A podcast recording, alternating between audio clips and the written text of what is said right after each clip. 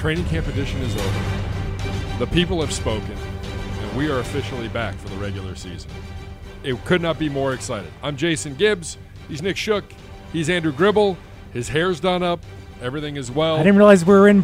It was Browns Polo Day and the best podcast available. Missed the memo. Didn't get in my world. It's Browns Polo Day every day. That's basically my entire wardrobe for 5 months out of the year. Yeah. We are happy to be back with you and excited for the upcoming 2019 season, as all of you are. The BPA will come out twice a week. We've figured it out, the powers that be, and the powers that be are the two gentlemen sitting next to me. They've come up with a fantastic plan. It's my job to somewhat execute it to the best of my ability. So on Sunday games, we'll have a podcast on Thursday and Monday after the game. On Monday games, we'll do one, I'm assuming, Friday night and Tuesday night? Ish. Yeah. Somewhere around there? Yeah. Maybe we should do it consistently. I'm not sure. Thursday night, we have one game, and it'll be Tuesday and Friday. So mark that down on your calendar. Yeah. There'll be a quiz right after this. With the Brown schedule and your own calendar, and put little stars or whatever symbol you want for us to be represented by on your calendar to make sure you get the latest best podcast available. Yes, and this is all designed around game day. We'll preview the game. We'll recap the game. There'll be interviews. People will join us. Luminaries will join us. I think the key thing is that we need to stress, subscribe to the best podcast available feed, because eventually we will be removing it from the Cleveland Browns Daily and More feed. We want it to live on its own, spread its wings, and fly. This is a big moment. We want you to subscribe to the best podcast available feed wherever you get your podcasts. I know many, if not most, of our listeners are getting it from the CBD Daily and More feed. Go in, subscribe, review, only if it's 5 stars. Only. And just get your best podcast available from the best podcast available feed. It is easy to find. Draft and develop is the strategy. We'll be stressing that over and over again. We're ready to make the leap, and we need you to come with us. We're coming to you from a brand-new studio setup. There's going to be extra cameras. We put in, by the way, Gribble will like this, we put in a phone system yesterday. We have huge, 3 phone lines. Huge. We're taking calls. Oh. We're going to have phone guests. We have all kinds of things. We just got to get all the wires figured out. And currently, if you could see below the desk, you would see a pile of wires to the likes of which I don't know where anything goes. But somehow we're making this work, and we're on the air. It works. So I can't complain about things like that. Welcome to 2019. Real football, guys. We are playing for real Sunday against the Tennessee Titans. A game that personally I have been worried about because of our history in openers. And how we have approached this game in the past and the amount of pressure that is building and the expectations. But as this week has gone on, I find myself getting a little cocky and a little more confident with every minute that I think some good things are going to happen on Sunday with this football team. Jason Gibbs is cocky about this game. Even though does it not happen often. You kind of let in there. I thought you were going to let me down. You were going to take away all the optimism. I don't know. No, not at all. It's Thursday, right? Yeah, it's Thursday. And the pressure doesn't seem to be too high, at least within these walls. I think these guys are really prepared. And for as much youthful talent that there is in this roster, there's also an equal amount of veterans who I think can guide them through something like this. And more than anything, I think they're just ready to play football. Yeah, I would say this is going to completely contradict itself, but I think it's been a mixture of locked in and also very loose. And you see it with the veterans, specifically Olivier Vernon, Sheldon Richardson. I mean, these guys are as loose as it gets going into it. We see them in the locker room after practice. They've got good chemistry with the offensive line, and you're just seeing that kind of good vibes going between each other. But I think when you get on the practice field, and it kind of almost looks desolate because we're so used to seeing it with 90 players on it that when it's down to 53, that's when it means business. And really it's down to 50 because these specialists have been going to the stadium and really aren't around for much of practice. I mean, it feels empty out there. And I think that this is when they're locked in, focused, and they're game planning with a fully healthy team and all the guys who really are going to play. We spend a lot of time in the preseason, maybe even too much of it, talking about guys who aren't going to play and really are not going to make this team or are going to have fringe roles on this team. This is the first time we can really talk about all the good players because they're going to have a major impact on Sunday. Yeah, this is not going to be a game where we're going to say, oh, there's 13 in a bucket hat. We're going to see 13 with a helmet on the field and ready to go alongside 80 and everybody else who is on this team, who these fans are extremely excited to see play together. You know, in that stadium, I expect it to be rocking. I think it's going to be a pretty big occasion. Yeah, it's going to be a big old party on Sunday down at First Energy Stadium, and we're hoping by 4:15 the party is growing even bigger, because that's when we can actually join. You know, well. 7:30. All right. 8 o'clock. We're hoping for Sunday night midnight football and having a beer while. Okay, I'm cool with that. I've gone through many Sundays though with this job, and this is maybe a little too honest, where you've seen what we went through on a Sunday, especially during like 16 and 17. And by the time you get home, like I just wouldn't want to watch football. I just had no like. I just was like, put on whatever. I didn't even want to. And my wife would text me. She would say, "Hey, if you want to go grab a drink, I know you were working all day, you know, with the guys." Those 2 years, I'm coming home. I just want to come home. I want to eat, and I probably just want to go to bed. Yeah. I'm exhausted and depressed. Yeah, I don't think there's going to be many of those here in 2019. No tears should be shed this week. All right, so Gribble, you and I talked about the roster over the weekend in an emergency podcast, and then we spent the weekend watching this team make some moves, some trades and whatnot. As you take a look at the roster as it stands today on Thursday, your thoughts, takeaways, things that maybe you didn't expect to see when we started training camp. Well, I think the most important thing is that from what I can remember, this is the healthiest this team has been going into a season opener that since I've been here. Usually you have a couple lingering training camp injuries that show up on the injury report. I think the only one that really qualifies for that right now is Sione Takitaki, but I don't know how much of a role you were envisioning him having in week one anyways. So this is a very healthy team. So you're going to get this is the healthiest this team is going to be all year. There's really no way they enter a game like this the rest of the way. That's my takeaway. The second one is I think that the moves that we saw John Dorsey make over the last 48 hours with the trades and the waiver claims maybe tells me that we were higher on the depth on this team than he was. And I think that he's still searching for more depth, better guys that he believes are better fits. And, you know, you're taking a risk when you go out and claim a player, trade for a player that wasn't with your team at all in training camp. You have to get those guys up to speed. And, you know, as we've seen in the years past, odds are at least half these guys might not work out, but this is what you have to do to get a player like a Tavier Thomas on your team who plays a special teams core role that the Browns got him last year. Hopefully you get a couple guys that really stick around and become key parts of this team moving forward. Yeah, you know, the longer I'm here, the more I start to wonder. It's an obsessive thing, I think, with him, in a good way. That's how you want your general manager to be, all about their job and all about football and trying to improve this roster at all times, because I think we went into the end of camp thinking, well, you know, these guys are in the bubble. We'll see, you know, what these positions, how they shake out. We had talked about it a little bit on this podcast, and then we got surprise after surprise, and it wasn't in the way of cuts, but in the way of acquisitions. You know, you acquire two guards in a 4-day span. You acquire a wide receiver. The bottom two of your receiving depth chart doesn't look anything like you might have thought it would. And overall, it just proves again that this is a guy who's always trying to churn that bottom third, fourth of the roster to try and improve it and make it as strong as possible, especially for an important season like this. Because let's face it, we've talked, you know, people talk about this all the time. You have a rookie quarterback and a rookie contract. Your window is now, and they've acted with such urgency, and it extended all the way down to cutdown day. Two things: one, on the acquisitions, it's a good problem to have. That means you're good because you're not high on the waiver wire. Right. So you better go out and you better trade for people, Gribbs, as you and I talked about over the weekend.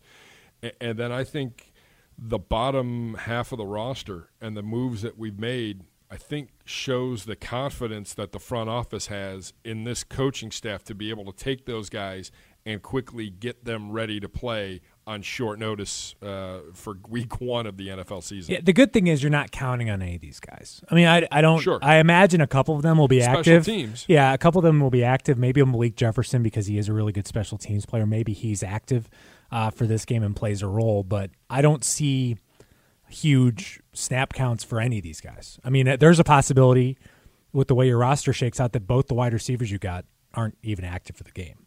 I mean, I think that's in play. I mean, so it'll be interesting just to see how much these guys have a role, but I would say pretty minimal for this week. All right, so excitement, the pressure that comes with winning the home opener, much less the season opener. We know how this team in the past has struggled. There's not one person in the locker room that cares about what happened in the past or what's going on. It's almost anger now in this locker room.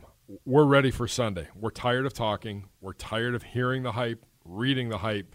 We're ready to go out and show people, whether they talked nicely about us or talked negatively about us, we're ready to go out and show people who we are.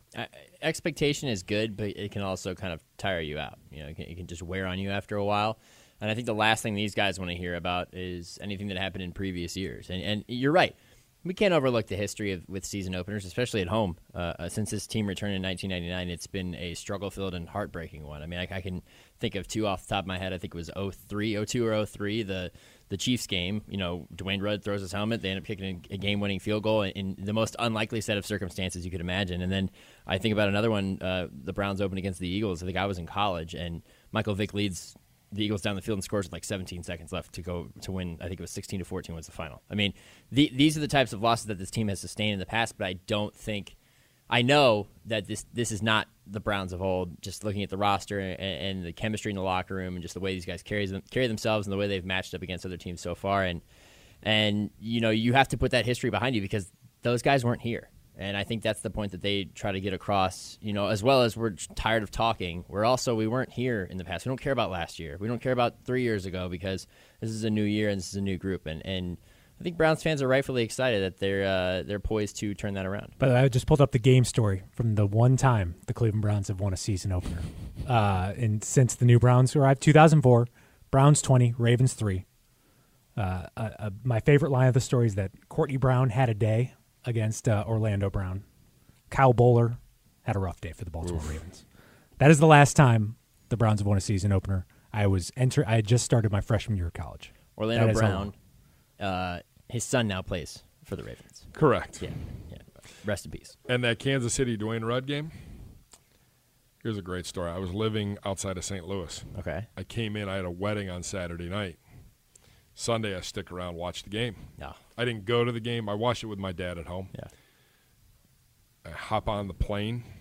It's all Chiefs fans because we're flying to St. Louis. It's all Chiefs fans who flew in and the head official who made that call. Oh, wow. And I'm wearing a Courtney Brown jersey. Hot seller. Tormented. No. Everybody was like, oh. We're sorry, but not really. Yeah.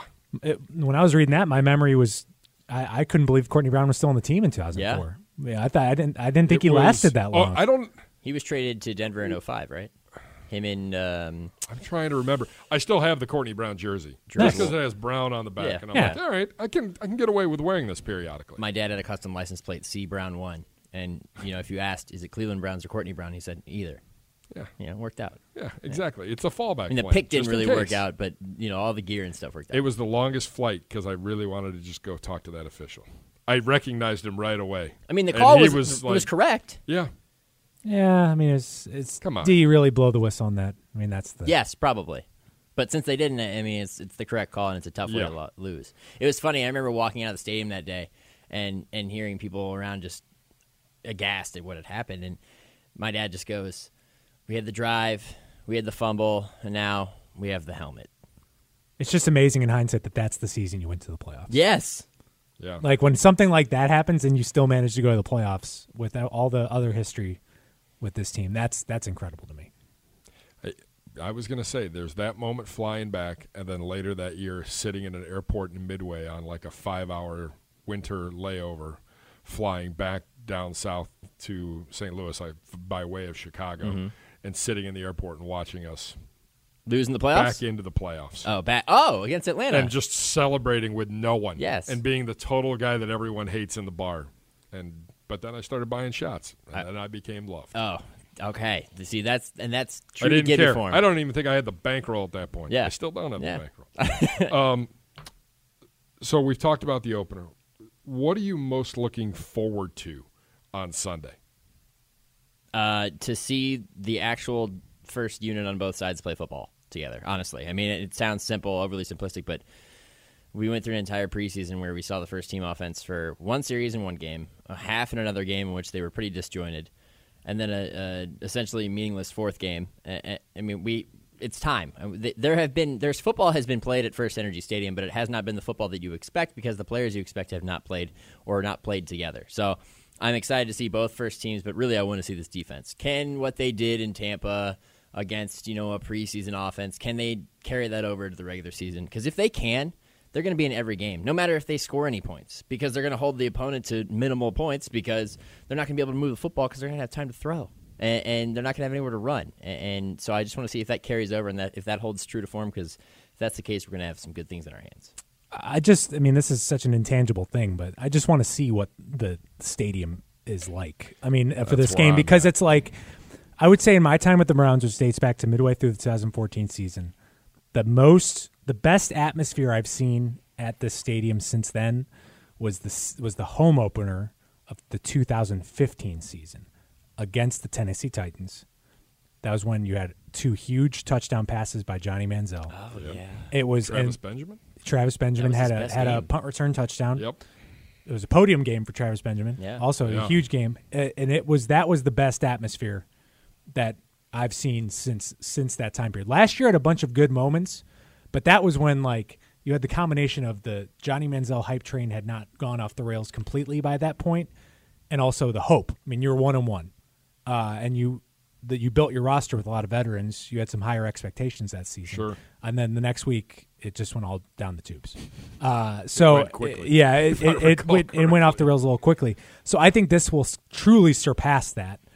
I don't know to what level, but it's hard in the NFL. The home field advantage is pretty marginal in the NFL, but I think almost this atmosphere will be like a college-like atmosphere where you really do have a true home field advantage against a team that, for the Tennessee Titans, that good team that has played good football last year's, not a fan base that travels. So this will be a crazy fan base that is almost 100% Browns fans in there on Sunday. Jarvis said today too, he said he anticipates a college-like atmosphere, and he had even talked about it when telling Odell about what Cleveland is like. And as someone who grew up, we all grew up in this as Browns fans, and understanding the how much people care about this football team in this area, and yet, in my travels outside of here, I've rarely come across anybody who's ever understood that. I mean, and primarily because this team has not done well in the last 15, 20 years, so they haven't gotten the exposure necessary to really show that. But they talk about fans of other teams and how loud their fan bases are and how passionate they are, and I understand. What you're bringing to the table, but I grew up in this, and when this team is successful, it's going to be unlike anything you've ever seen, and I'm excited for the potential for that to shine through, starting with this Sunday. And with this Sunday, we preview the Tennessee Titans and take a look at them real quick. What scares you about the Titans, and what do you look at about the Titans and say, I like our matchup against them? My first thing that scares me is I feel like they've been playing possum all preseason. It's easy to fall into the trap. I mean, it's hard to find a team that's been statistically worse than the Titans in the preseason. Sure, they haven't had Derrick Henry. They don't have Taylor Lewan for this game.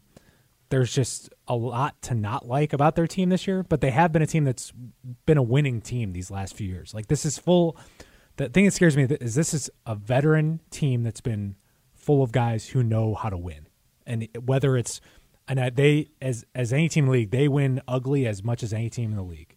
So that's something that scares me. In that I don't think they're going to go into their shells with the atmosphere, and correct. I think that they are going to be able to withstand that. I think when we saw Marcus Mariota here in 2015 when he was a rookie, he went into his shell. I don't expect him to do that anymore. You're now, instead of in 15, you were hearing about him with all this potential.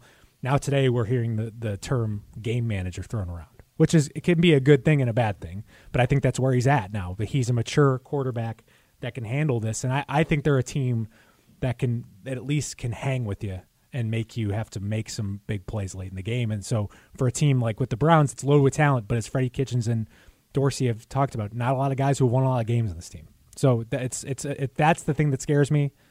The thing I like about it is that there are just so many matchups that favor the Browns in this game. I don't think Derrick Henry is at full strength. He hasn't really for the Titans hasn't ever played well in the first half of the season anyways. They don't have their left tackle, who has played as well as anyone as I've seen against Myles Garrett.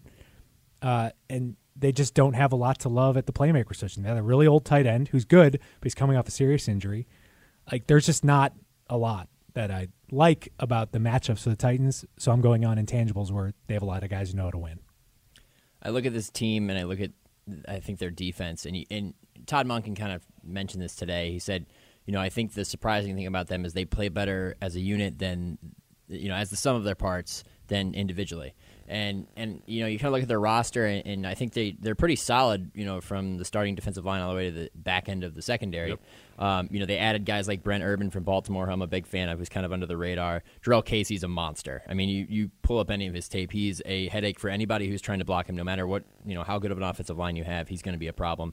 Cameron Wake, who is, you know, in his mid to late 30s now, has done a lot in Miami over the years, but you wonder how good can he still be, but he is a veteran presence off the edge. They filled that role with a veteran guy. Before it was Brian Arakpo, now they replace him with Wake, who's essentially the same guy at this point in his career. The big question mark for them is, can they get, you know, good play out of their second-year guys? Rashawn Evans, the linebacker, Harold Landry, another linebacker. Those guys have to be effective for that defense to be good.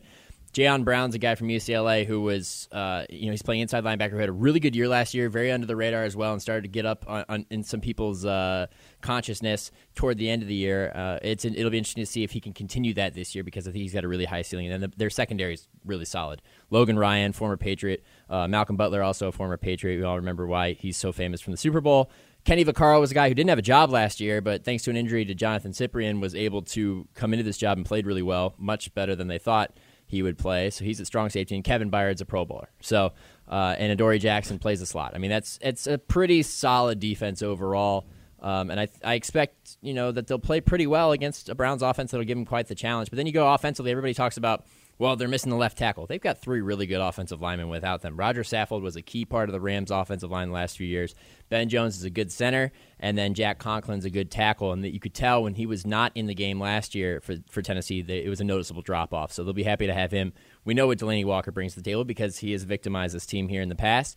Derrick Henry's a big running back, but, you know, the health issue, it comes into question. And then you wonder also as well the last few years, in the Mike Mularkey era, they never ran the ball with Derrick Henry early in the season. It wasn't until late that they gave him the ball. They kind of started on that path last year and then realized, well, we need to give this guy the ball, and he kind of exploded later in the year and proved his ability. But if he's dinged up, it might be something more like that, and that really hurt their offense early. And it all really comes back to, can Marcus Mariota get rid of the ball on time, and can he avoid the turnovers? Because that's been his biggest two issues, taking sacks and throwing interceptions. And much like his draft class counterpart, Jameis Winston, that's been the biggest thing holding him back and holding his team back. So if the Browns can force some issues and force some turnovers, I think they'll be in good position this game. DeShone Kizer and Cody Kessler helped make Kevin Byard a Pro Bowler. Yes. With that last time they came here. Three picks. Yep. Was that 12-9? Yeah, and 12-9 in overtime.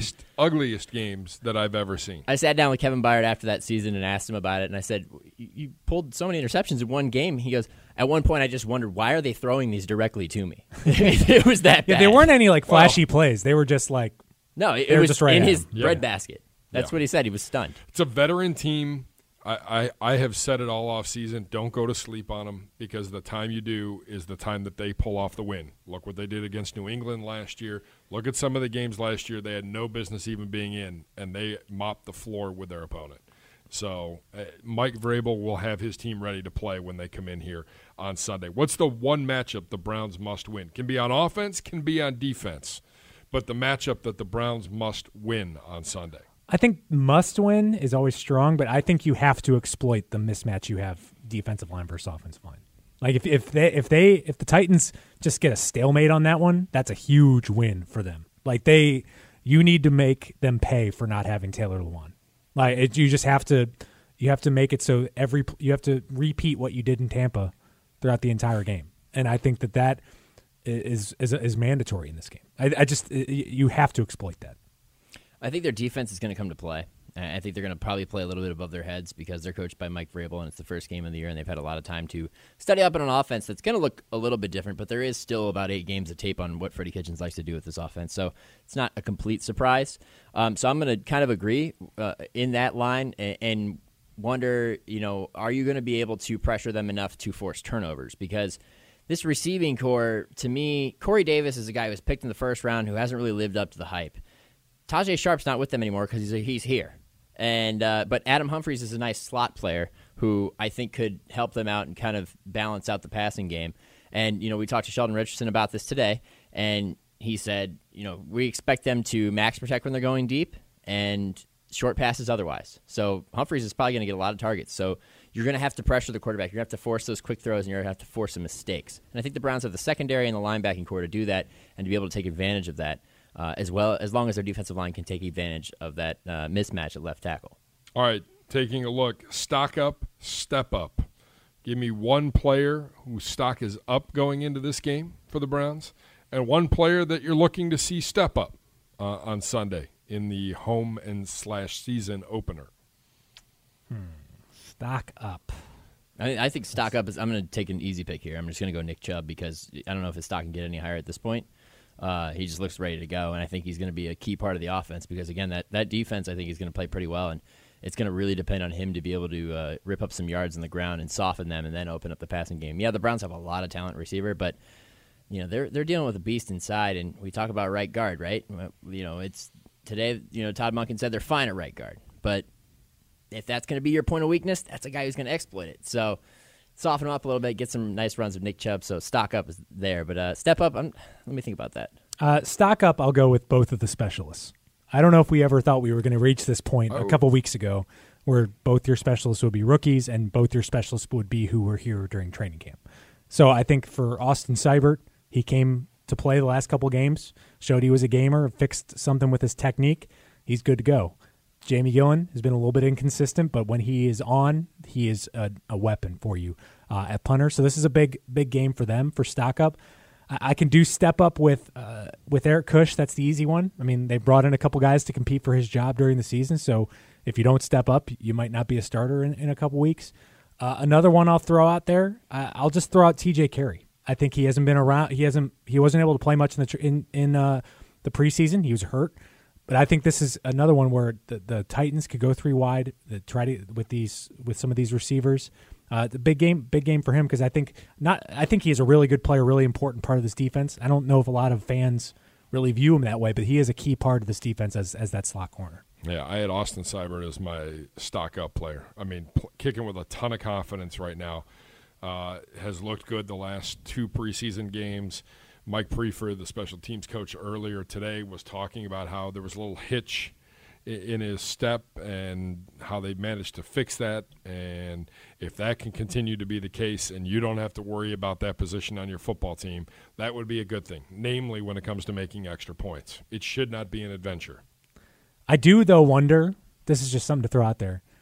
I think it's because I saw Phil Dawson talk in an article on The Athletic about teams that are moving on too quickly from their kickers. And I wondered, Phil Dawson had quite a rope his rookie year. Was not a good year for Phil Dawson, 1999. He was fine, maybe league average. I wonder if there's going to be a little bit more patience that fans are going to have to understand that this guy's not going to get cut if he misses an extra point. Like you gotta ride let this guy get comfortable, and then evaluate him after a larger body of work. This is not like you're bringing in a Dan Bailey and he misses a couple kicks and you got to move on from him. Yeah. I mean, it's not like the Zane Gonzalez had already had a year under his belt and you had to move on from him after that Saints game because that was inexcusable. I mean, there's going to be some ups and downs here. It's a rookie kicker. It's going to happen. So it's just, you're going to have to bear with it. I think if this season didn't have such great expectations as it does, that you might get that patience. You probably wouldn't, not from Browns fans, but you're not going to get that, I think, this year. So no. What you hope is that he makes most of those kicks, right. And you hope that also if he does miss a kick, it's not a game-changing miss.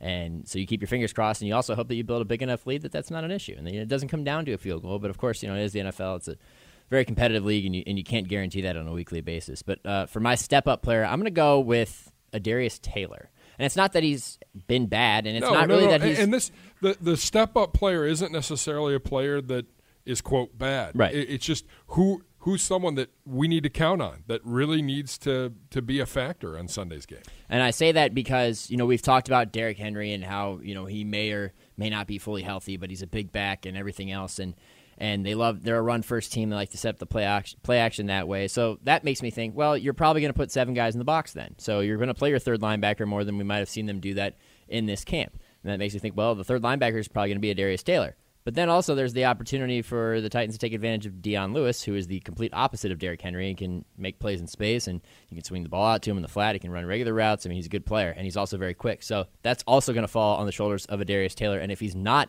matched up with Deion Lewis out of the backfield, guess who he's probably going to be matched up against? Delaney Walker, who gave the Browns fits the last time they played and has given a lot of teams fits over the last 3 or 4 years. He's a big guy. So I think that Sam linebacker role and really just that third linebacker role, because they do like to move around and rotate, is going to be extremely important this week to for the Browns to be able to weather some of those mismatches. I think my step up is just the tight end room.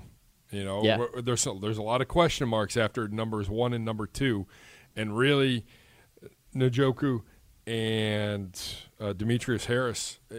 You're going to be open. You're going to get some looks.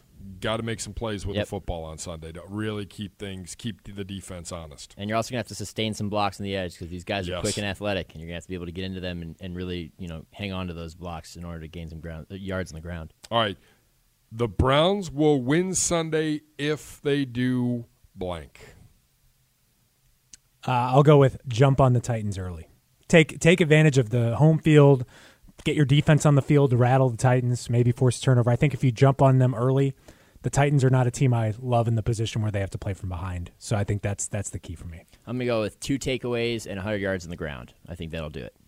All right. Final thoughts going into week one, gentlemen. I'm excited that it's here. Let's go. Honestly, I'm ready to go. Let's play some football. Yeah. I mean, my final thoughts are these are the games you have to win if you want to be a serious playoff contender, because the first half of the schedule is not forgiving. Like, this is in the first 7 games or first 8 or 9 games you really have on the schedule. If you want to be a team that's contending, you have to win this game. I mean, I think in terms of, or then you're going to have to win a game where people don't expect you to win, because you've got some built-in potential schedule losses on this first half of the schedule, like going to West Coast for Monday night and then coming back home in the next week to play Seattle. I mean, it's tricky this first half, so you got to win when all the elements are in your favor, and all of the elements are in your favor for this game. And the majority of your divisional games are late. So, like, even after you get through these travel issues and everything else, you then have to face the teams that are going to be most like you, that know you as well as anybody. And, oh, by the way, those games are extremely important for you to try to win a division title. So there's really no breaks in the schedule throughout, so it's vitally important that you get off to a strong start. I don't think we play any back-to-back 1 o'clock games. Schedule's gone. Hold on. It was on the wall. Hold on. I was all ready to turn and look, too. Tentatively, your last 2 games. Yes. Baltimore and Cincinnati. And I would be willing to bet that Baltimore game gets flexed to a later slot. There's a chance. I would think so. There could be a lot on that one. Yeah. Just a little bit. For Andrew Gribble, for Nick Shook, I'm Jason Gibbs. Make sure you subscribe. Give them the info. Subscribe to Best Podcast Available. I know you're getting it now in your CBD and More feed, but eventually it will not be in that feed anymore. And you're going to be seeing tweets about this and wondering, why is it not showing up in my phone? You subscribe to Best Podcast Available. Rate, review, only if it's a good review. And we want you want this as your primary feed, not CBD and More. You should subscribe that too, but subscribe to us as well. And we want your feedback as we continually attempt to improve and make this better for you, the fan, because you are the one who are consuming these wonderful sounds that come through your ears and are processed by your brain. So keep giving us feedback and keep on listening, because it's going to be a fun ride. We'll be back with you on Monday, late day, to wrap up game number 1 of the 2019 season. I'm Jason Gibbs. This has been the Best Podcast Available.